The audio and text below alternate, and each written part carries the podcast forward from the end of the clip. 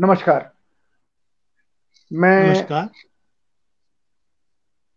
मैं Santosh Bharti loud India TV पर दुनिया भर में जो दर्शक हैं उनका स्वागत करता हूँ और आज हम बहुत महत्वपूर्ण व्यक्ति से बात कर रहे हैं।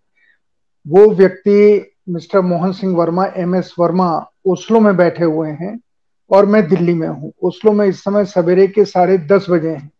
वहाँ की सुबह चूँकि ठंडी होती है बर्फ़ वगैरह होती है तो और उस और नॉर्वे कमाल का देश है मैं गया था वहाँ पे तो समुद्र के ऊपर में पैदल चला था पूरा समुद्र जम गया था वर्मा जी मेरे साथ थे ये वहाँ पर जो नॉर्वे की काउंसिल है आ, उसके ये दो बार मेंबर रह चुके हैं वहाँ के वो मेंबर पार्लियामेंट की हैसियत होती है उसकी दो बार ये उसके मेंबर लगातार रहे हैं।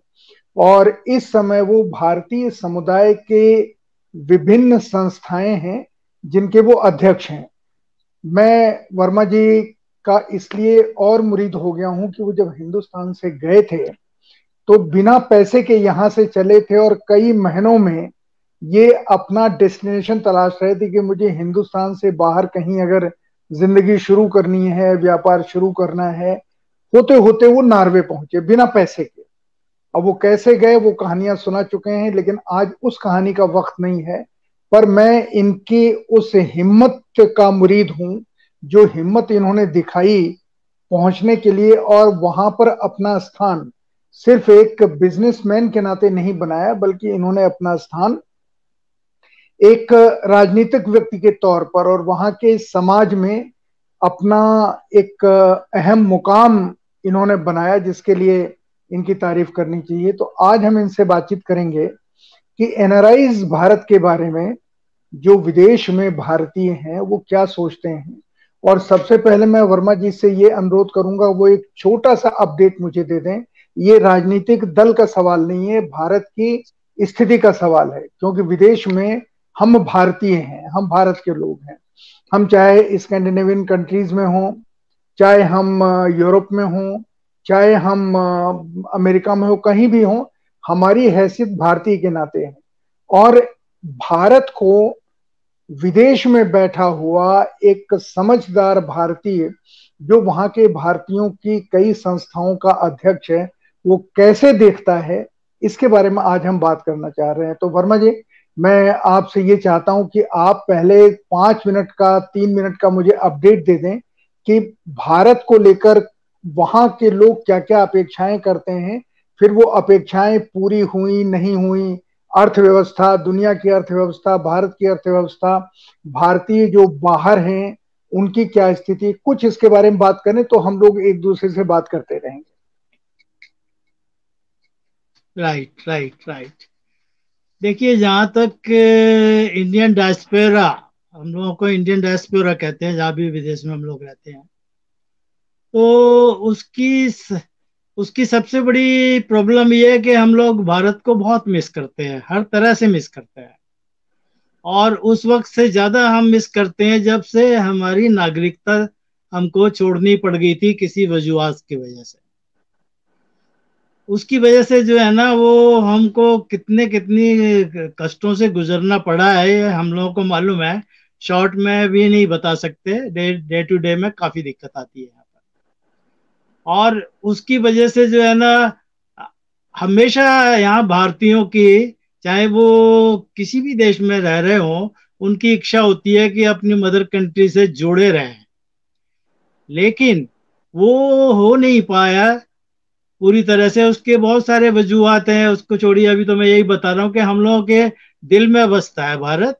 लेकिन लेकिन ये जो ये जो ड्यूअल सिटीजनशिप की बात थी कि दो देशों की नागरिकता मिलेगी तो वो अभी आप लोगों को मिली कि नहीं मिली? देखिए नॉर्वे में तो इन्होंने इसे पहली जनवरी से अलाउ कर दिया। We can have two nationalities Norway की पार्लियामेंट में। लेकिन भारत के पार्लियामेंट का कोई मुझे नहीं लगता स्पेशली गवर्नमेंट का कि वो ऐसा कोई विचार रखते हो। क्या रीजन है?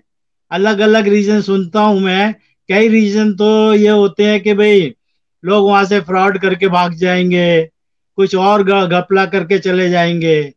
लेकिन अफसोस की बात यह है यहाँ बैठ के हम लोग जो सुनते हैं और, और देखते हैं मीडिया पर उसके हिसाब से तो वहाँ रहने वाले ज़्यादा घपला कर रहे हैं।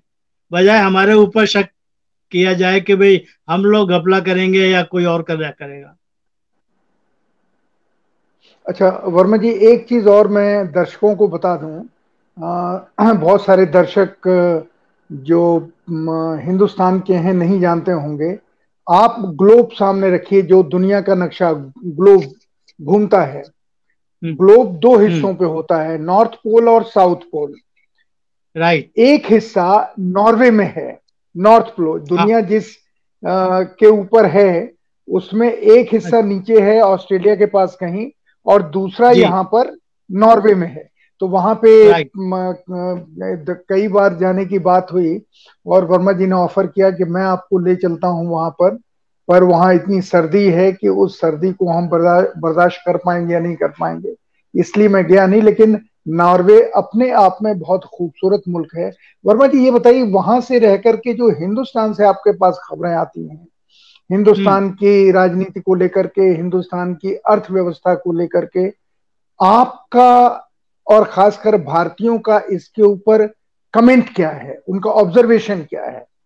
वो सब खुश हैं? कुछ और होते देखना चाहते हैं? नहीं अब इसमें मैं क्या कमेंट करूँ? सबसे बड़ी दिक्कत है कि जी नॉर्वे के जिस दुनिया के जिस पार्ट में मैं रहता हूँ यहाँ का जो पोल है, उसको नॉर्थ पोल कहते हैं। समझे ना? ये दुनिया, नॉर्वे दुनिया का सबसे आखिरी देश है।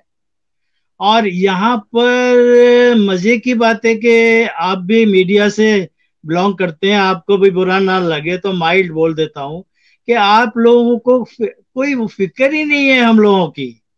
आप जब लोग आपके आपके मीडिया से जब भी हमको सुनाई देता है, या अमेरिका का सुनाई देगा, या इंग्लैंड का सुनाई देगा ज़्यादातर इंग्लिश स्पीकिंग बात होती है।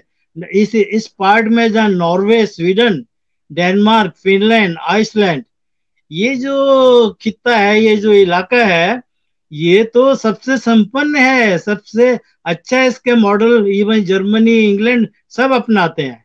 लेकिन मीडिया के पास असल में कुछ इंटरेस्ट ही नहीं है उनको। आप ये देखिए ना कि अभी तक मीडिया हमको ही नहीं सेटल कर पाया है कि हम हम किस कैटेगरी में आते हैं। अरे हम एनआरआई में आते हैं कि हम पी पीआईओ में आते हैं कि हम ओसीआई में आते हैं। क्या है? ये हम सुन सुन के हँसते हैं यहाँ पर। हर एक को एनआरआई बोल देंगे। अरे कैसे पॉसिबल है ये? एनआरआई वो होता है जो छह महीने हिंदुस्तान से बाहर आ, इंडियन पासपोर्ट पर रहे। वो एनआरआई होता है। We are P I person of Indian origin और उसको भी जो है ना वो अब ओसीआई में ले आए हैं। अब भगवान जाने अब आप लोग क्या क्या करेंगे और आगे हमारे साथ। नहीं पर ये आप मीडिया के ऊपर इल्ज़ाम क्यों लगा रहे हैं? ये तो सरकार कर रही है ये तो सरकार का आउटलुक है। सरकार का कहाँ से है सर? सरकार और मीडिया जो है ना वो दोनों ही इसमें हिस्सेदार है क्योंकि मीडिया का काम है इसको सही करना। मीडिया तो सिर्फ़ एनआरआई उनको पता ही कुछ नहीं है असल में हमारे लोगों के बारे में। ये ठीक बात ये ठीक ये ठीक बात ये ठीक बात ये मैं सहमत हूँ आपसे हम्म। कि मीडिया इस इन सारे शब्दों से भी इग्नोरेंट है और हम्म। मीडिया समझना भी नहीं चाहता कि उसके लिए दुनिया तीन ही हिस्से में है या तो गल्फ है या अमेरिका है या इंग्लैंड है। अब चाइना भी थोड़ा बहुत हो गया है हाँ, हाँ। आमतौर पर बाकी लोग जो ज्ञाता हैं वो तो विशेषज्ञ ही हैं तो मैंने आप जो सवाल से आपसे सवाल पूछा जिसको हिंदुस्तान में लोग जानना चाह रहे हैं वो ये हम्म। जानना चाह रहे हैं कि वर्मा जी इंडियंस जिसको आपने कहा कि इंडियन ओरिजिन के जो विदेश में लोग रहते हैं वो किस तरीके से देखते हैं हिंदुस्तान की अर्थव्यवस्था को अर्थव्यवस्था में सुधार को हिंदुस्तान के समाज को किस तरीके से देखते हैं? आर्थिक विकास के जो कदम उठाए जा रहे हैं हिंदुस्तान में, उनको किस तरीके से देखते हैं? आप लोगों का कोई रोल है या नहीं है? अब ये देखिए, ये जो आखिरी वाली बात है, मैं अभी बाद में लेता हूँ। पहले तो ये देखिए कि हम किस तरह से देखेंगे? आप देखिए, हम लोग तो जो एक्सपीरियंस बताता है, वो ये दिखाई देता है कि भाई भारत के, भारत जो है और भारत की जो भी गवर्नमेंट रही हुई है, मैं किसी एक की नाम नहीं ले रहा हूँ, वो हमेशा पीआई हो या जब बाहर डायस्पोरा के लोग हैं, उनको दूध की तरह निचोड़ने का काम करते हैं। पैसे की बात करेंगे और दूसरी जो उनकी प्रॉब्लम है, उनके बारे में तो बात ही नहीं करना चाहते टाइम ही नहीं है उनके पास। वहाँ के उससे। तो हम लोग तो बड़े बेचैन है इस मामले में कि करें तो करें क्या? इकोनॉमिकल और आप देख लीजिए कि दिमागी तौर पर हम लोग ब्लैक में होकर आ जाते हैं। हम तो अपना पूरा पार्ट हंड्रेड परसेंट देते हैं, लेकिन आप लोग नहीं देते। मैं समझा नहीं। आप जब हिंदुस्तान में आते हैं तो यहाँ के राजनीतिज्ञ, किसी भी पार्टी हो, उनकी क्या अपेक्षा होती है कि आप उनको पैसे की मदद करें आपसे वो जितना चाहे। निचोड़ शब्द आपने इस्तेमाल किया। निचोड़ने का क्या मतलब हुआ? निचोड़ने का मतलब ये है ये आप सारे जानते हैं कि हिंदुस्तान के हमारे प्यारे भारत के हालात क्या थे किसी वक्त में।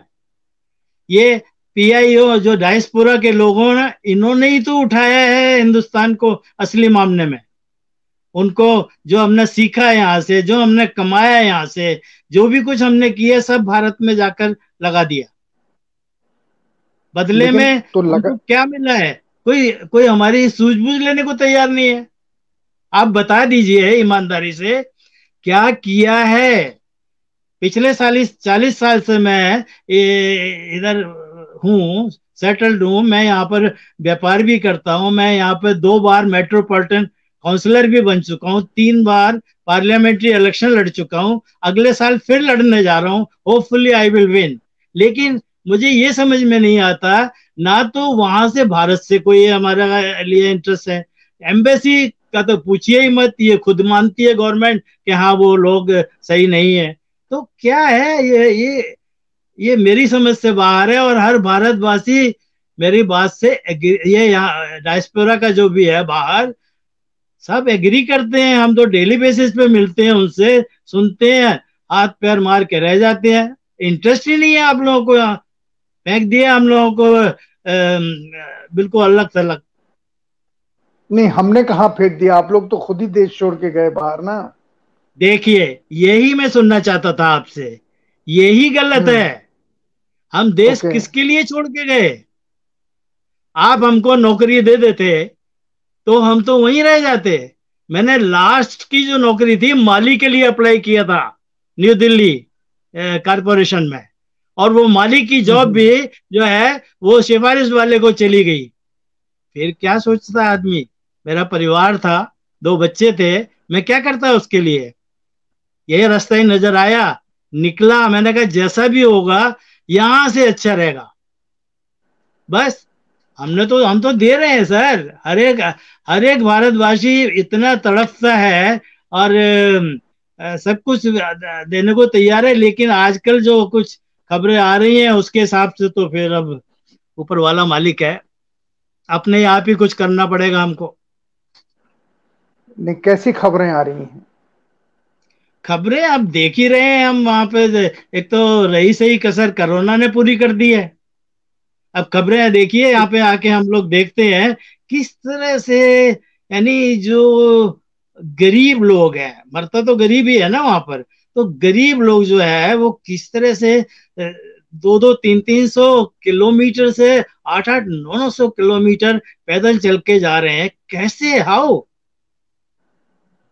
How? Verma ji, corona corona की कोरोना की बात तो हम बाद में करेंगे। अभी मैं आपसे ये जानना चाह रहा हूँ कि आप लोगों का साल में एक प्रवासी सम्मेलन होता है। नहीं। कई छोटे छोटे सम्मेलन होते हैं राज्यों के जिसमें विदेशों से इन्वेस्टर्स जाते हैं। आप भी कई राज्यों में गए होंगे। मैं ये जानना चाह रहा हूँ कि ये जो सम्मेलन होते हैं और जिन सम्मेलनों में मेमोरेंडम बनते हैं इन्वेस्टमेंट के प्लानिंग की बात होती है तो आप क्या ये कहना चाहते हैं कि वो सब बेकार है उसमें? आप लोग जितनी बातें कहते हैं, प्रवासी सम्मेलन में या इन्वेस्टर्स मीट में, उनके बारे में भारत की ब्यूरोक्रेसी या भारत की सरकार बहुत गंभीर नहीं है, क्या आप ये कहना चाहते हैं? नहीं, मैं ये नहीं कहना चाहता। भारत की सरकार तो गंभीर है, लेकिन उसके गंभीर होने से कैसे काम चलेगा? जब तक कि उस देश के निवासी, उस देश के रहने वाले गंभीर ना हो। वो काम तो वो कर तो डंडी मार जाते हैं बीच में। सर देश के लोग तो गंभीर हैं कैसे कल्टी मार जाते हैं? समझाइए हम समझ नहीं पा रहे हैं। डंडी मार डंडी ये मार जाते हैं कि जिस लिए जिस बात के लिए गवर्नमेंट फंड देती है और कुछ करती है उसमें से अभी भी चुराते हैं। कांग्रेस के जमाने में तो सुनते ही थे आज हमारी अपनी जो गवर्नमेंट है उसमें भी चोरी चकारी चल रही है उसके शिकार मैं भी कई बार हो चुका हूँ दिल्ली में। तो ये ये जो देखिए ना अब आपने जो बात कही मैं फिर उसको समझना चाहता हूँ। ये पैसा जहाँ जाता है जहाँ से खर्च होता है जिसको आप चोरी चकारी शब्द इस्तेमाल कर रहे हैं ये तो सिस्टम है बाबू वाला सिस्टम है या जो हमारी पूरी ब्यूरोक्रेसी है वहाँ पर गड़बड़ होता है ना इसमें आम लोगों का क्या रोल उन बिचारों के पास तो आ, सिवाय किसी तरीके से जिसको आपने इस्तेमाल किया शब्द माली की नौकरी नहीं मिली यहाँ पर जिन लोगों को जो थोड़ा बहुत रोटी खाने लायक जो कमा पाते हैं, वो लोग उसमें लगे हुए हैं। तो इसमें तो रोल अगर कहीं है तो हमारे ब्यूरोक्रेटिक सिस्टम का है इंडिया में। आम लोगों का कहा डंडी मारने वाली बात आती है? नहीं, मैं, जब मैं बोल रहा हूँ ये तो मैं आम जनता को तो ले ही नहीं रहा हूँ। मैं, उसमें जितनी ब्यूरोक्रेसी है, पॉलिटिशियन है, उन सबकी ही बात करता हूँ। आप ये देखिए, आप अब ये बताइए आपके इंडिया की इकोनॉमी कितने लाख करोड़ की है कितने करोड़ की है पंद्रह सोलह पंद्रह सोलह हाँ। में से अगर आप हम्म। ईमानदारी से देखें तो हम्म। साढ़े तीन लाख करोड़ पब्लिक के अंदर घूम रहा है हम्म। तो बाकी का बाकी का चौदह पंद्रह करोड़ जो है वो कहाँ है वो सब ब्यूरोक्रेट्स और पॉलिटिशियन की जेब में है। देश कैसे चलेगा? तो इसको लेकर के जो आप विदेश में बैठे हुए समझदार, ताकतवर लोग हैं, जिनके संपर्क और संबंध भारतीय राजनेताओं से बहुत अंतरंग हैं, क्योंकि आप लोग आते हैं तो वो आपसे मिलते हैं, वो लोग वहाँ जाते हैं तो आपसे मिलते ही होंगे आप लोगों से, जब विदेशों में जाते हैं। तो हर देश में, चाहे वो गल्फ में रहने वाले लोग हों या यूरोप में रहने वाले लोग हों या यूएसए में हों या अभी नॉर्वेजियन कंट्रीज़ में हों। लोग तो मिलते ही हैं जाके ना भिन्न भिन्न संस्थाएँ बनी हुई हैं। इस समय भारतीय जनता पार्टी का राज्य है हिंदुस्तान में तो इस समय उनकी संस्थाएँ बनी हुई हैं। पहले कांग्रेस का राज था तो कांग्रेस के नाम पे बहुत सारी संस्थाएँ बनी हुई थी। तो कम्युनिकेशन तो वर्मा जी आप लोगों का होता ही रहता है ना, ब्यूरोक्रेसी से भी होता है और राजनीतिज्ञों से भी होता है तो निराशा कहाँ आती है? अगर आप उनको समझा पाते हैं तो। या तो ये हाँ। मानिए कि आप समझा नहीं पाते क्या सच्चाई क्या है? नहीं नहीं नहीं। कम्युनिकेशन ये जिस तरह से होना चाहिए उस तरह से हो नहीं पाता है। वो अपने काम से आते हैं जनरली। उनको इस बात की कोई फ़िक्र नहीं है कि कम्युनिटी का क्या हो रहा है क्या नहीं हो रहा है क्या उनकी तकलीफें हैं। उसको सुनकर भी कई बार लोग ऐसी बात नहीं है चले जाते हैं पॉलिटिशियन लेकिन वहाँ जाके फिर खो जाते हैं अपनी दुनिया में। उनको ऐसा ऐसा नहीं है कि नहीं होता होगा लेकिन दैट इज़ नॉट इनफ पहले घर के अंदर तो लड़ाई वो लड़ लें बाहर तो बाद में बाहर तो हम फिर भी अपने आप को संभाल लेंगे। तो आप लोग वहाँ से क्या देखते हैं? भारत जी जी। जी आप पूरा करें। मीडिया का बहुत बड़ा रोल है जो आज की डेट में ज़ीरो है इन नॉर्दर्न कंट्रीज़ के अंदर। कोई न्यूज़ आप बता दीजिए कौन सी न्यूज़ आप आप लोग देते हैं northern country Sweden Norway Denmark Finland Iceland के लिए। बताइए।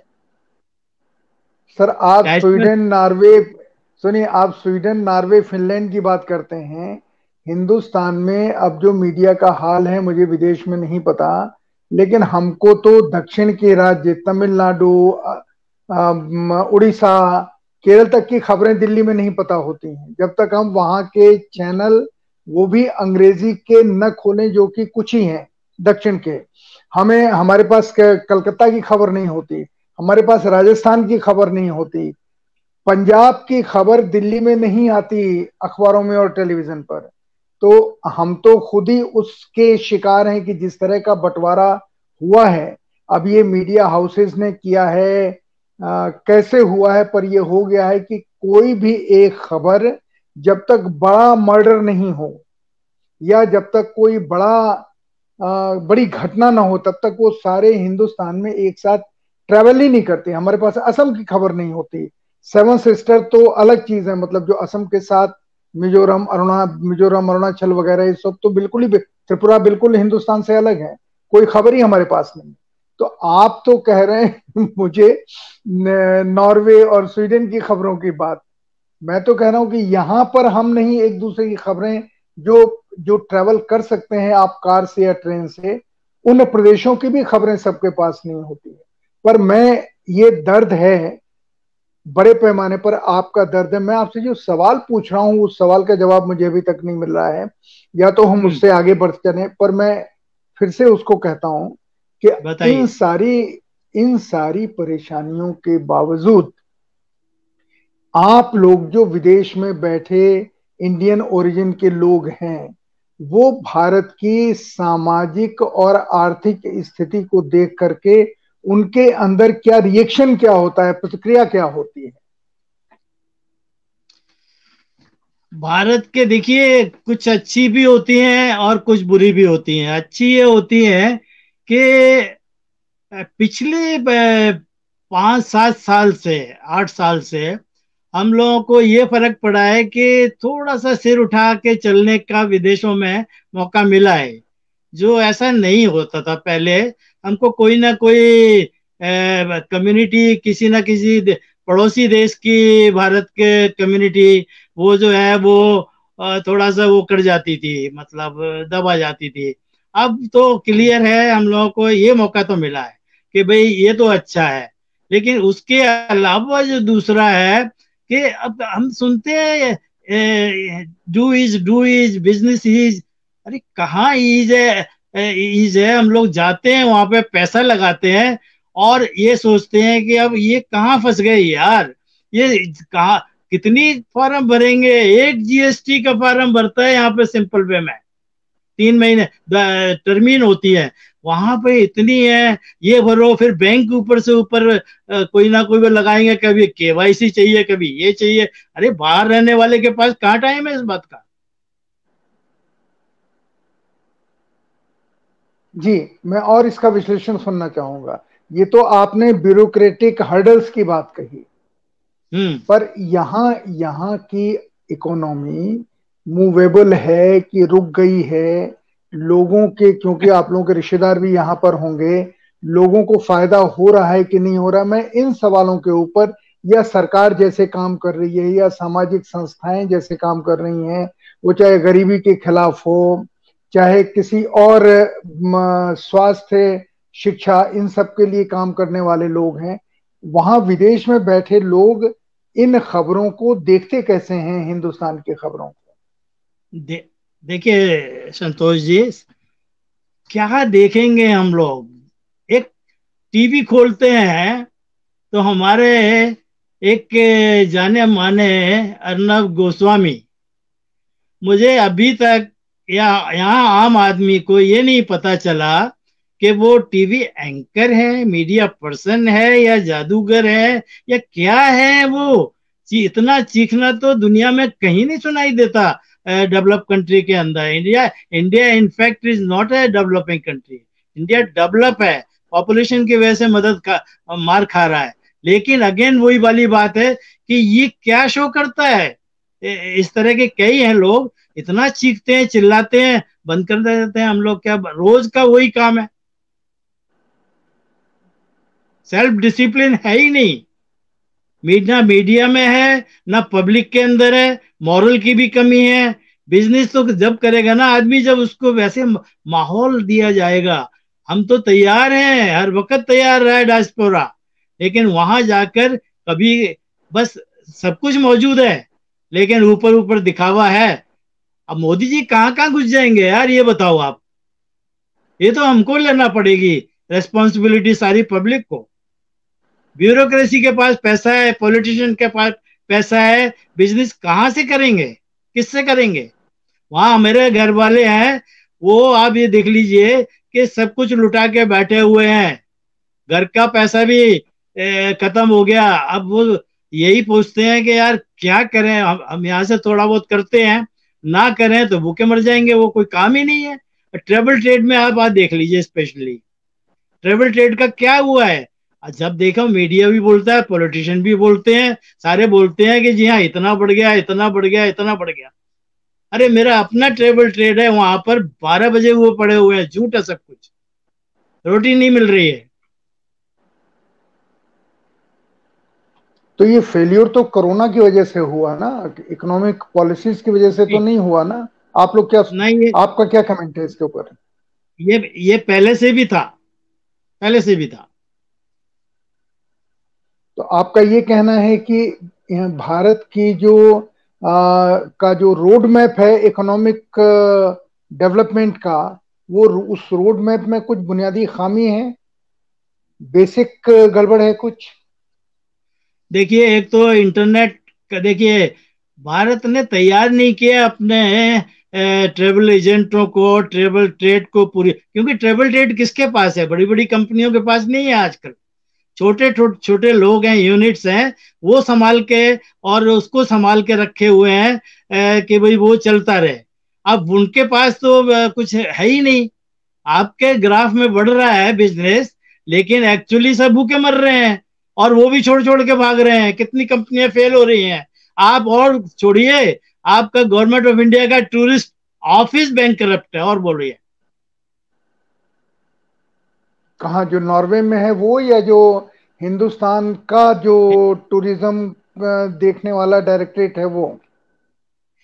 टूरिज़्म देखने वाले आज डायरेक्टरेट से पता करिए इंटरव्यू लीजिए वहाँ जाकर देखिए वो कहाँ से कहाँ पहुँच गए हैं। बस खाना पूरी हो रही है जॉब पूरी कर दी। अब क्या क्या बताऊँ मैं आपको मतलब इतना ही बहुत है। Full corruption. Full corruption. हाँ जी। एक एक आदमी वहाँ पे आप ये देखिए कि ये ये सब इकोनॉमिक डाउन हुआ इससे पहले मैं, मुझे मालूम है इस बात का कि वो अस्सी अस्सी नब्बे नब्बे हज़ार रुपए डेली एक एक काउंटर क्लर्क वहाँ टूरिस्ट ऑफ़िस में लेके जाता रहा है। डेली अच्छा आपने शुरू में जब बातचीत की थी तो उस बातचीत में आपने एक शब्द का इस्तेमाल किया, थोड़ा सा बात को और जानने की कोशिश करते हैं। आपने ये कहा कि हमारे जो दूतावास हैं विदेश में एम्बेसीज हैं वो एम्बेसीज हम्म। भी वहाँ पर रहने वाले भारत से आए हुए लोगों के आ, मदद के लिए बहुत उपयुक्त नहीं है या ताकतवर नहीं है या करना नहीं चाहते। वहाँ भी करप्शन है। करना नहीं चाहते। दूता दूतावास में कैसे करप्शन है sir government government of India जो चीज़ फंड से लेकर और न्यूज़पेपर तक या और मैगजीन्स तक वहाँ हमारे लिए भेजती है गवर्नमेंट ऑफ़ इंडिया वो यहाँ के दूतावास के कर्मचारी सब अपने उसमें यूज़ कर लेते हैं घर ले जाते हैं। उनसे पूछो उनसे बात करो तो अभी तक तो यही जवाब मिलता था कि हम हमने आपको बुलाया था कि आप हिंदुस्तान छोड़कर आए यहाँ पर। हम आपके लिए आए हैं क्या काम करने यहाँ पर? ये आम ये जा, जानती है गवर्नमेंट अच्छी तरह जानती है बात ये। लेकिन क्योंकि फॉरेन सर्विस लॉबी इतनी ज़बरदस्त है कि वो कुछ कर ही नहीं पाते। कुछ नहीं कर सकते उनका इन हालातों में। मज़े उड़ाने आते हैं एम्बेसडर्स बच्चे घुमाने आते हैं। बच्चे सेटल भी कराने आते हैं नॉर्वे ऐसी जगह।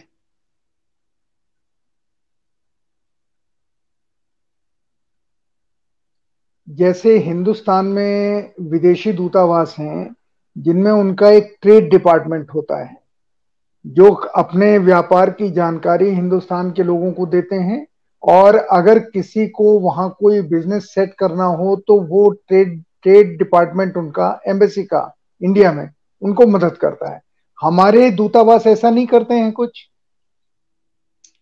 ऐसा है उनके पर्सनल उनके पर्सनल अपने ही पूरा कर लें तो बहुत बड़ी बात है उनको पब्लिक की डायस्पोरा की तो इंटरेस्ट ही नहीं है। इतने सालों में मैं तो सुना ही नहीं कि उन्होंने कभी इस तरह की बिज़नेस मीटिंग बुलाई हो। पूरा यूरोप रोता है। मैं तो इतना घूमने वाला हूँ इतना मतलब वर्क कर रहा है ये किया है मैंने यूरोप में मैं नहीं समझता मुझसे ज़्यादा किसी ने काम किया है। लेकिन सब जगह एक ही शिकायत है ये। कि हमारी एम्बेसी मदद नहीं करती मदद मदद तो उनको अपने ही उससे टाइम मिल जाए तब ना। वो अपने आप में बिज़ी रहते हैं, अपने सेटल अपने बच्चे सेटल अपना और इकोनॉमिकल वो सेटल पता नहीं क्या क्या करते होंगे यार। अब तो बदल रहा है टाइम काफ़ी बदल गया एम्बेसी का हिसाब किताब। लेकिन ये इतना बिगड़ा हुआ हिसाब किताब है कि इस, ये हम लोग क्या कर सकते हैं? भाई, हमको तो बाहर का रास्ता दिखा देते रहे। अब ठीक है। अब कम से कम इंटरटेन करते हैं, लेकिन वही, दिखावे के लिए एक आज फ़ंक्शन कर दिए और बस, हो गया जी काम, योगा कर दिया। आप लोग जब हिंदू, मैं फिर सवाल कर रहा हूँ कि आप लोग जब इंडिया आते हैं और आपके प्रवासी सम्मेलन होते हैं, या आपके यहाँ के डिसीज़न मेकर्स के साथ यूरोप के आपके जैसे बाकी लोग भी आते हैं उनकी बातचीत होती होगी। वो लोग इन शिकायतों को उनसे करते हैं तो वो क्यों नहीं सुनते हैं? आपका क्या अंदाज़ा है कि आ, सरकार में चाहे ब्यूरोक्रेट्स हो या पॉलिटिशियन हो सुनवाई क्यों नहीं होती? वो सुनते ध्यान क्यों नहीं देते आप लोगों की बातों पर? अपने हिसाब से तो वो यही कहते हैं कि हम सुनते हैं शो तो सारे हो रहा है लेकिन हमें मालूम है कि क्या हो रहा है कुछ नहीं हो रहा। आप ये बताइए कि वहाँ पर प्रवासी भारतीय दिवस होता है। वो बहुत ज़रूरी है। वो हमारे भारतीयों के लिए इंडिया में प्रवासी भारतीय एक मक्का की जगह रखता है कि साल में ए, साल में तो नहीं करते वो दो साल में जो है वो एक बार करते हैं तो हमें भारत जाने का मौका मिलता है भारत को पूछने का मौका मिलता है अपना दिल को संभालने का और अच्छा लगता है। लेकिन अब उसको भी उन्होंने रीजनल कर दिया है एम्बेसियों को दे दिया है। तो एम्बेसी ने वैसे बेड़ा गर्क कर दिया है। एक मौका मिलता था दो साल बाद जाने का। उसको रीजनल करने की इतनी कोई ज़रूरत है नहीं ये सब ड्रामा है। पैसे पैसे का है हेर पे बिल्कुल ठीक कह रहे हैं आप। वर्मा जी अब एक सवाल यहाँ पर जिससे हिंदुस्तान और सारी दुनिया जूझ रही है। आपने भी ज़िक्र किया जिसका मैंने कहा कि मैं आपसे बातचीत करूँगा आखिर में। अब मैं ये जानना चाह रहा हूँ जो कोरोना नाम की चीज़ फैल रही है, ये कोरोना की हकीकत क्या है? क्योंकि हिंदुस्तान में तो जिस तेज़ी से फैल रही है और यहाँ पर तो अस्पताल में एक एक आदमी का बिल नौ नौ लाख, दस लाख, बारह लाख तक हो जाता है, गरीब हो या अमीर हो। अमीर हो तो ज़्यादा होता है लेकिन गरीब हो, नौ लाख से कम का तो किसी का बिल होता ही नहीं अस्पताल का। वो दे नहीं पाता तो अस्पताल उसकी डेड बॉडी को रख लेता है। घर वाला बेचारा घर वर बेच करके देता है किसी तरीके से। ये कोरोना को आप लोग कैसे देखते हैं? सारी दुनिया में ये कोरोना को लेकर के, यानी हिंदुस्तान से बाहर, विदेश में, ये क्या कोई एक नया तरीके का कोई इकोनॉमी का खेल है? ये कोरोना कोई प्रॉफिट मेकिंग कोई चीज़ डेवलप हो गई है बिज़नेस में, एक नया फेस इसका पैदा गया, अब हो गया है, थोड़ा हम लोगों को समझाइए। ये देखिए एक्चुअली क्या है, पहले तो ये, इसको दो पार्ट में देखते हैं, हम बात करते हैं। पहला तो ये है कि आप, आपने कोई कोरोना का पेशेंट मरते हुए पर्सनली देखा है, सुना है? सुना ही होगा। देखा है देखा है कोई आसपास में कहीं? नहीं कोई नहीं देखा। हमारे पड़ोस में एक सज्जन थे जिनको अभी कोरोना हुआ और उनकी डेथ हो गई दिल्ली के एक बड़े अस्पताल में। तो इस तरह की डेथ सुन रहे हैं लेकिन सामने मरते हुए आप क्या कहना चाह रहे हैं कि ये अननेचुरल डेथ हो रही है? वो देखिए कोरोना के साथ उनको जो और कॉम्प्लिकेशंस है। उसकी वजह से सारी दुनिया में डेथें कुछ हो रही हैं लेकिन जो हमारे यहाँ पे इन कंट्रीज़ में आप देखिए स्वीडन ने तो कुछ भी नहीं किया। हम्म। पाकिस्तान ने कुछ भी नहीं किया। वो एक अलग बात है। लेकिन इसमें ये है कि जो यूनाइटेड नेशन है ना हमारा वो जी, जी. उसके अंदर W H O China natural part था उसका। बल्कि पैसा लेकर डब्ल्यू एच ओ चाइना का चल रहा था और पर्सनल पैसा खाया हुआ है उन्होंने। तो वो और बिल गेट साथ में एक दो और टॉप के जो बिल गेट के साथी हैं, उन्होंने पूरी दुनिया में ट्रिलियन ऑफ़ डॉलर लुटाया है। अपनी और कई कई सौ ट्रिलियन डॉलर कमाने के लिए। नया वर्ल्ड ऑर्डर लेकर उन्होंने आना है। सारे जानते हैं इंडिया में भी खबर होगी। और वो न्यू ऑर्डर क्या होगा ये तो मैं आपको क्या बताऊँ? वो है न्यू ऑर्डर कि भाई आपकी चार दीवारें खत्म हो जाएँगी कंट्रियों की। सिर्फ़ यूनाइटेड नेशन हम्म। रहेगा उसके अंदर सारे कंट्री चलेंगे। और ये अब आप देखिए वो कह रहा है कोरोना में तो उल्टा हो रहा है। कोरोना में तो आप अपने बाउंड्री को बंद कर रहे हैं और बचा रहे हैं। हम्म, हम्म। तो ये तो ये बहुत बड़ा जी जी। माफिया इसमें काम किया है उसने और उसी के हिसाब से चल रहा है। अब धीरे धीरे आप देखिए अक्टूबर तक सारा खुल जाएगा आपके दिवाली तक। अक्टूबर तक खुल जाएगा। बिल्कुल खुल जाएगा। आप देख लीजिए सारी एयरलाइन चलने लग जाएँगी। तो आपने बिल गेट्स का नाम क्यों लिया? बिल गेट इन्वॉल्व है। विल बिल गेट मिलिंडा जो गेट है, इन्होंने ऑर्गेनाइजेशन बनाई हुई है। इवन इंडिया में बनाई हुई है। नॉर्वे में बनाई हुई है। हर जगह बनाई हुई है। वो हर एक गवर्नमेंट से पैसा खाया हुआ है इन्होंने। तो अपने वैक्सीन के लिए इन्होंने पूरी तैयारी की हुई है। इनका उस वैक्सीन भी बड़ा खतरनाक है, आपको बता रहा हूँ मैं। जी कैसे? जो वैक्सीन लगाएगा वो आदमी वैसी खस्सी हो जाएगा। ये पॉपुलेशन कंट्रोल का एक तरीका है। उसके अंदर इवन आपकी लिक्विड फॉर्म में आपकी अपनी आईडी तक डाल ली है उन्होंने। आपकी हर चीज़ पे नज़र रहेगी जो कोरोना वैक्सीन बना रहे हैं उसमें। हाँ। वर्मा जी आपको एक खबर दे दें। हमने आज से पाँच साल पहले अपने अखबार में लीड स्टोरी की थी। यही बिल गेट्स और मिलिंडा का एक इनका वो है एनजीओ है जो एनजीओ हम्म। हिंदुस्तान में औरतों के विटामिन को बढ़ाने के लिए एक इन लोगों ने इंजेक्शन निकाला वैक्सीन निकाले। और उसको हम लोगों ने फॉलो किया। हमने देखा कि औरतें बांझ हो गई जिनको वो इंजेक्शन लगा। हमने वो स्टोरी की। उस स्टोरी को हम्म। रोकने के लिए इन्होंने यहाँ करोड़ों रुपए खर्च किए बल्कि एक टेलीविज़न चैनल ने तो हमारी स्टोरी को दिखा करके और लास्ट में एक लाइन कह दिया कि हिंदुस्तान का जो स्वास्थ्य विभाग है स्वास्थ्य मंत्रालय है वो इसको अप्रूव नहीं करता कि ये स्टोरी सही है पर मिलिंडा वो बिलगेट्स और मिलिंडा का जो ट्रस्ट है जो सारी दुनिया में औरतों के लिए इंजेक्शन या वैक्सीन उनकी इम्यूनिटी बढ़ाने के लिए, उनकी विटामिन को इनरिच करने के लिए जो बना है, वो उनको बेसिकली इम्पोर्टेंट बना रहा है। ये हालत है। वो बच्चे नहीं पैदा कर सकते आगे। अब आप एक खतरनाक बात कह रहे हैं कि एक एक कोरोना का जो वैक्सीन बन रही है, उससे भी सारे दुनिया में पुरुष और औरतें बच्चे पैदा करने लायक नहीं रहेंगे आपने खसी शब्द का इस्तेमाल किया। नहीं तो ये ये सारी ये, मतलब सारी दुनिया इस बात में सारे मीडिया इसको रो रहे हैं गा रहे हैं कि भाई ये बिल गेट ने के खुद इंटरव्यू कितने हैं उसने एडमिट भी किया है टीवी पे आके कि यस इसका एक मकसद ये था ये सब बनाने का कि बर्थ कंट्रोल हो। दुनिया में बहुत बहुत बढ़ गया है पॉपुलेशन का इसको कम करना ज़रूरी है। तो इसका अब मतलब किसको है कौन करेगा? इसको कौन करेगा? हु नोज़ नहीं कौन करेगा या किस पे करेगा? क्या कहना क्या चाहते हैं आप? कहना ये चाहते हैं कि ये भी एक वेपन है अगेंस्ट एक कम्युनिटी और दूसरी कम्युनिटी कर सकती है इसके खिलाफ। अभी आप ये देखिए कि अभी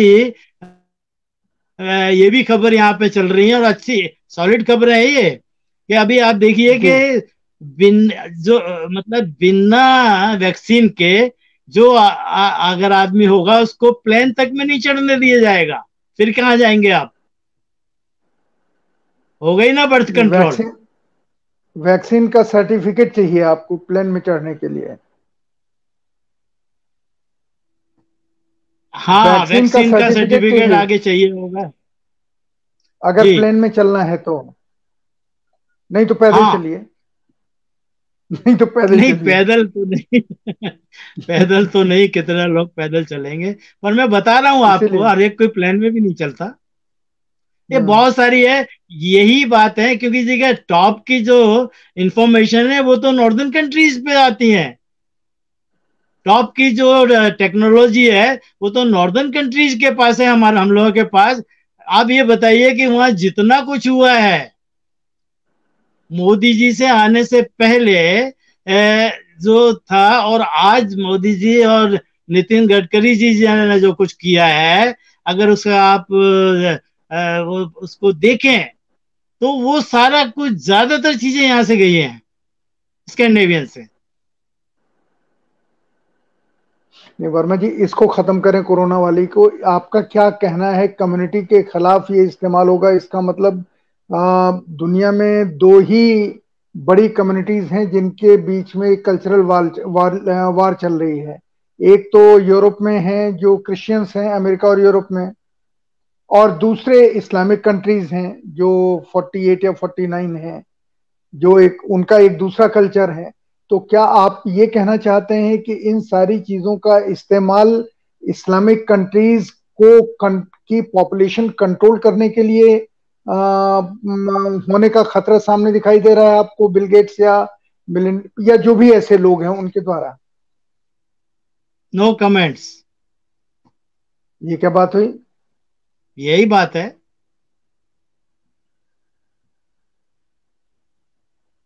नो कमेंट्स तो बहुत कुछ स्पेकुलेशन जहाँ जिसका ज़ोर होगा वो चलाएगा एक दूसरे पे। तो यो, यो, यूरोप और नहीं पर पॉपुलेशन तो यूरोप और अमेरिका की जो है वो तो खतरनाक उतनी नहीं है उतना खतरा नहीं है जितनी थर्ड वर्ल्ड कंट्रीज़ की है। Yes yes. जो हमारे हमारा जो एरिया है ये जो अफ्रो एशियन एरिया है इस hmm. इसी में तो ज़्यादा खतरा है? कहाँ खतरा है? तो इस सबका इस्तेमाल जैसे एड्स की दवाओं का इस्तेमाल हमारे ऊपर ज़्यादा हुआ अफ्रीका और एशिया में। एक देखिए एक एक वो दौर आया था और अब अब कोरोना का दौर है। हम्म। तो अफ्रीका और एशिया में ही तो इसका फिर ज़्यादा इस्तेमाल होने की संभावना दिखाई दे रही है। नहीं नहीं, अभी तो जो न्यू वर्ल्ड ऑर्डर आ रहा है यूनाइटेड नेशन की तरफ़ से, उसके हिसाब से तो ये सारी बाउंड्री खत्म हो जाएँगी, सारा सिस्टम ही खत्म हो जाएगा। नॉर्वे के अंदर भी काम शुरू हो गया है कि भाई नॉर्वे की प्राइम मिनिस्टर ने यहाँ तक कह दिया है कि अब आगे से न्यू वर्ल्ड ऑर्डर के हिसाब से कोई भी मतलब ये है कि पुराना जो नेटिव या एथनिक के नॉर्वे एथनिक नॉर्वेजन है उसका कोई राइट नहीं है। जैसे हमारे और लोग बीच में बोलते रहे हैं पहले लेकिन अब तो यूरोप में भी ये चालू हो गया कि हमारा हमारा क्या है जो, गोरे यहाँ के रहने वाले हैं वाइकिंग्स उनका भी राइट नहीं रहा अब। लेकिन अभी इसी बात पे इलेक्शन पर झगड़ा होगा यहाँ पर। अच्छा, तो वो तो जी। या जी वो तो पॉपुलेशन इधर उधर भागेगी और ये वेस्टर्न कंट्रीज़ तो अब भीख मांगेंगे आप देख लीजिए बहुत जल्दी। मैं समझा नहीं वेस्टर्न कंट्रीज़ भीख मांगेंगे कैसे? इन्होंने ये अपने ही बनाए हुए कानून और शराफत में फंस चुके हैं आज। अब तो ये देखिए देखिए कि पहला जो है ना वो आ, कंट्री इनको कौन टेक ओवर करता है? कौन सी कौन टेक ओवर करती है? दे आर वेरी नियर या हाँ एक काम हो सकता है कि ये वाइकिंग्स लोग हैं स्कैंडिनेवियन वाले। ये इतनी प्लेट में रख के देने वाले नहीं है पावर को। उस हालत में क्या होगा कि अफरा तफरी मचेगी, मार कुटाई है। और आप तो जानते हैं कि लोग मशहूर है मार कुटाई करने में। उनका क्या होगा हमारे ऐसे आदमियों का जिन्होंने अपना जीवन दिया हिंदुस्तान से भाग के तो यहाँ पर आए। यहाँ से भाग के कहा जाएँगे? हिंदुस्तान में तो आप लोग माहौल बना ही नहीं रहे ऐसा। डबल नेशनलिटी मांग मांग के रह गए हैं। नहीं दे रहे, देना चाहते आप। आपने इंडियन कॉन्स्टिट्यूशन की धज्जियाँ उड़ा के रखी हुई है। आपने और सुप्रीम कोर्ट ऑफ़ इंडिया ने। कितनी पिटिशन पड़ी है वहाँ? इसके खिलाफ। नो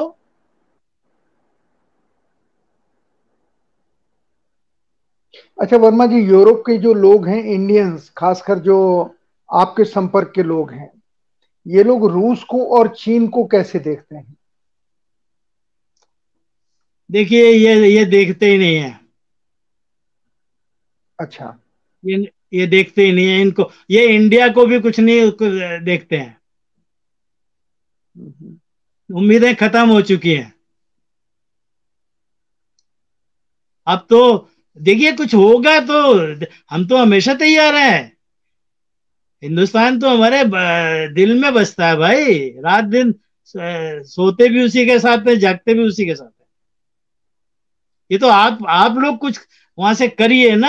आप एटलीस्ट मीडिया वाले इतना तो करिए। नॉर्दर्न कंट्री में कितनी न्यूज़ भरी पड़ी होती है जो आपके काम की है भारत के काम की है नहीं? इंटरेस्ट नहीं है सिर्फ़ इंग्लिश अखबार। बिल्कुल। बिल्कुल। तो हम हम लोगों को एक लंबा सेशन वर्मा जी से इसके बारे में और करना पड़ेगा, क्योंकि इनके देश में ये जिस इलाके में है, वहाँ कुछ खास चीज़ें हैं। वो खास चीज़ें हिंदुस्तान के लोगों को जाननी चाहिए। वर्मा जी, हम लोग जल्दी ही अगले हफ़्ते, दस दिन के भीतर आपके साथ हम कुछ वहाँ की सामाजिक अच्छाइयाँ, जैसे मैं जब गया था तो आ, मुझे ये पता चला था नॉर्वे में कि वहाँ की पुलिस किस तरीके से काम करती है। वहाँ पुलिस लोगों की सहायता के लिए है। हमारे यहाँ पुलिस का नाम सुनकर के हम डर जाते हैं। पर मुझे अब शायद आपने बताया किसी और दोस्त ने बताया कि रात के दो बजे अगर बच्चा रो रहा हो तो भी लोग पुलिस को कॉल करते हैं कि बच्चे को घुमा दो। अगर मान लीजिए इलेक्ट्रिशियन नहीं है तो पुलिस को फ़ोन करते हैं कि इलेक्ट्रिशियन को हमारे लिए ऑर्गेनाइज करो। इन सारी चीज़ों को भी हिंदुस्तान के लोगों का जानना ज़रूरी है कि सिस्टम सही ढंग से कैसे काम करता है। ऐसा ऐसा है, आपको बताऊँ कि ये जो है ना इन महीनों में ज़्यादा होता है जब, क्योंकि पूरा ऑलमोस्ट पूरा नॉर्वे जो है वो देश के बाहर चला जाता है। इस साल नहीं, कोरोना की वजह से we are making our holidays only in Norway है ना? लेकिन अदरवाइज़ क्या है कि ये पूरा का पूरा देश बाहर चला जाता है और नए लोग जो टूरिस्ट हैं, वो नॉर्वे में आ जाते हैं। तो हमारा अगर कोई पाइप फट जाए सॉरी तो हम, हमको मिलेगा नहीं कोई इसको ठीक करने वाला तो पुलिस के पास रिज़र्व होता है। तो उसके लिए करते हैं। इन इन इन दिनों में होता है ये। सारे साल का नहीं अच्छा। है और इस वक्त तो आपको सुना होगा हमारे यहाँ चौबीस घंटे दोपहरी रहती है यहाँ पे सनलाइट चौबीस घंटे। हाँ ये ये आपने याद दिलाया बहुत सारे जो हमारे दर्शक हैं जो किताबों में पढ़ते हैं कि दुनिया के उस हिस्से में छह महीने दिन रहता है छह महीने रात रहती है। तो ये नॉर्वे में प्रत्यक्ष रूप से देखा जा सकता है जैसे आप कह रहे हैं कि लगातार वहाँ दोपहर है। दिन का समय हाँ। है इस समय रात का समय नहीं है। हाँ। विंटर तो में जो है सॉरी विंटर में ये अपोजिट हो जाएगा। रात ही रात होगी दिन होगा ही नहीं। दो ढाई घंटे का दिन होगा मुश्किल से। तो ये वो तो बर्फ़ अजूबा है। जी। बर्फ़ पड़ती है आपको तो बर्फ़ की वजह से ना उजाला रहता है। लाइट रहती है। अक्टूबर 15 के बाद बर्फ़ चालू हो जाती है यहाँ पर, और जो मई मई तक देखी जाती है। तो ये अजूबा अगर देखना हो छह महीने दिन और छह महीने रात का तो आपको कुछ इंतज़ाम करके नॉर्वे जाना चाहिए और इसको एक्सपीरियंस करना चाहिए। और जिन लोगों को ये अनुभव करना हो कि दुनिया के दो ध्रुव जिनके ऊपर ये धरती घूम रही है उसका एक हिस्सा नॉर्वे में है आप वहाँ भी जा सकते हैं। और अब वहाँ पर जाने के लिए वर्मा जी मेरा ख्याल है ट्रेन दो सौ डेढ़ सौ किलोमीटर तक जाती है ना नॉर्थ पोल के? नहीं अभी तो नॉर्थ पोल तक जा रही है। नहीं सॉरी ये पोलर सर्किल तक जा रही है। उसके बाद तो फिर ट्रेन नहीं पॉसिबल नहीं है। हाँ एक स्वालबार करके एक जगह पड़ती है। उत्तरी ध्रुव और Norway man island man man land के बीच में। वहाँ पर तो आप बिना वीजे के आ सकते हैं नॉर्वे का वीज़ा ही नहीं चाहिए। जी बिल्कुल बिल्कुल बिल्कुल बिल्कुल। मतलब नॉर्वे का वीज़ा नहीं चाहिए? नहीं लेकिन तो, वहीं सिर्फ़ उसी जगह के लिए। अच्छा आप सीधे वहाँ जा सकते हैं बिना वीज़ा के? हाँ हाँ। रह सकते हैं वहाँ पर काम कर सकते हैं। अरे वाह ये नई चीज़ है। तो वर्मा जी आपसे बातचीत करके बहुत अच्छा लगा बहुत सारी जानकारी मिली और खासकर ये जानकारी जो आपने दी और हिम्मत के साथ दी इसके बावजूद कि आपको आपने ये रिस्क लिया कि आप जिस देश में रहते हैं वहाँ की एम्बेसी अगर इस प्रोग्राम को देखेगी या सुनेगी तो आपके प्रति थोड़ी सी नाखुश हो सकती है नाराज़ हो सकती है। पर आप पॉलिटिकल लीडर हैं वहाँ के बिजनेसमैन के अलावा तो वो हिम्मत आपने बताई, जिससे हमको ये अंदाज हुआ कि सारी दुनिया में हमारी एम्बेसीज को सुधरना चाहिए और हिंदुस्तानियों को अपना मान करके काम करना चाहिए, बजाय इसके कि अपने स्वार्थों की वहाँ वो पूर्ति के लिए, अपने परिवार को इस्टेब्लिश करने के लिए उन देशों में जाएँ। शायद ये हर जगह होता होगा, लेकिन ऐसा न हो इसकी आशा करते हुए जो खतरनाक बात आपने बताई और एक बात आपने कह दी नो कमेंट के बाद खामोश रह करके वो बहुत बड़ी चीज़ है ये जो नए नए जो वैक्सीन बन रहे हैं, इन वैक्सीन के दो दो उद्देश्य हैं। एक तो आप आबादी बढ़ने से रोकना मतलब आपका परिवार वहीं का वहीं रुक जाए, बढ़ना न बढ़े आगे। और दूसरा ये कि अगर आप में कोरोना नहीं है तो हो सकता है कि कोरोना फिर आगे न हो या उतना न हो, बढ़े जितना जितना जितना जान के लिए खतरा हो सकता है। और ये भी मैं आखिर में आपसे कह दूँ कि कोरोना नाम का अपने आप में कोई बीमारी नहीं है। ये कई बीमारियों का मिश्रण है। जिस तरह हम हिंदुस्तान में देख रहे हैं कि इस समय हिंदुस्तान के सारे अस्पताल खाली हैं इसमें ये सब भरे रहते थे पहले, कोरोना से पहले।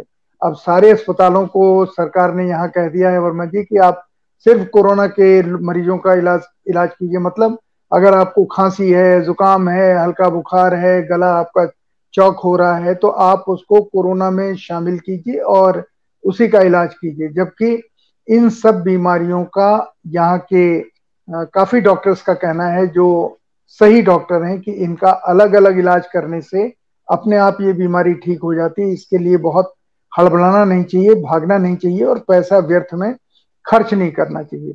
और आपने एक सवाल पूछा जिसके बारे में कि मैंने कभी, मैंने सचमुच किसी को अपनी आँख के आगे तो कोरोना से मरते हुए नहीं देखा, लेकिन हमारे अड़ोस पड़ोस में जिन लोगों की मृत्यु हुई है, वो उन्हें, वो गए हैं अस्पताल में जाँच कराने, बुखार की या गले में खराश की उनकी रिपोर्ट उनसे कहा गया आप फ़ौरन एडमिट हो जाइए कि आपको कोरोना है।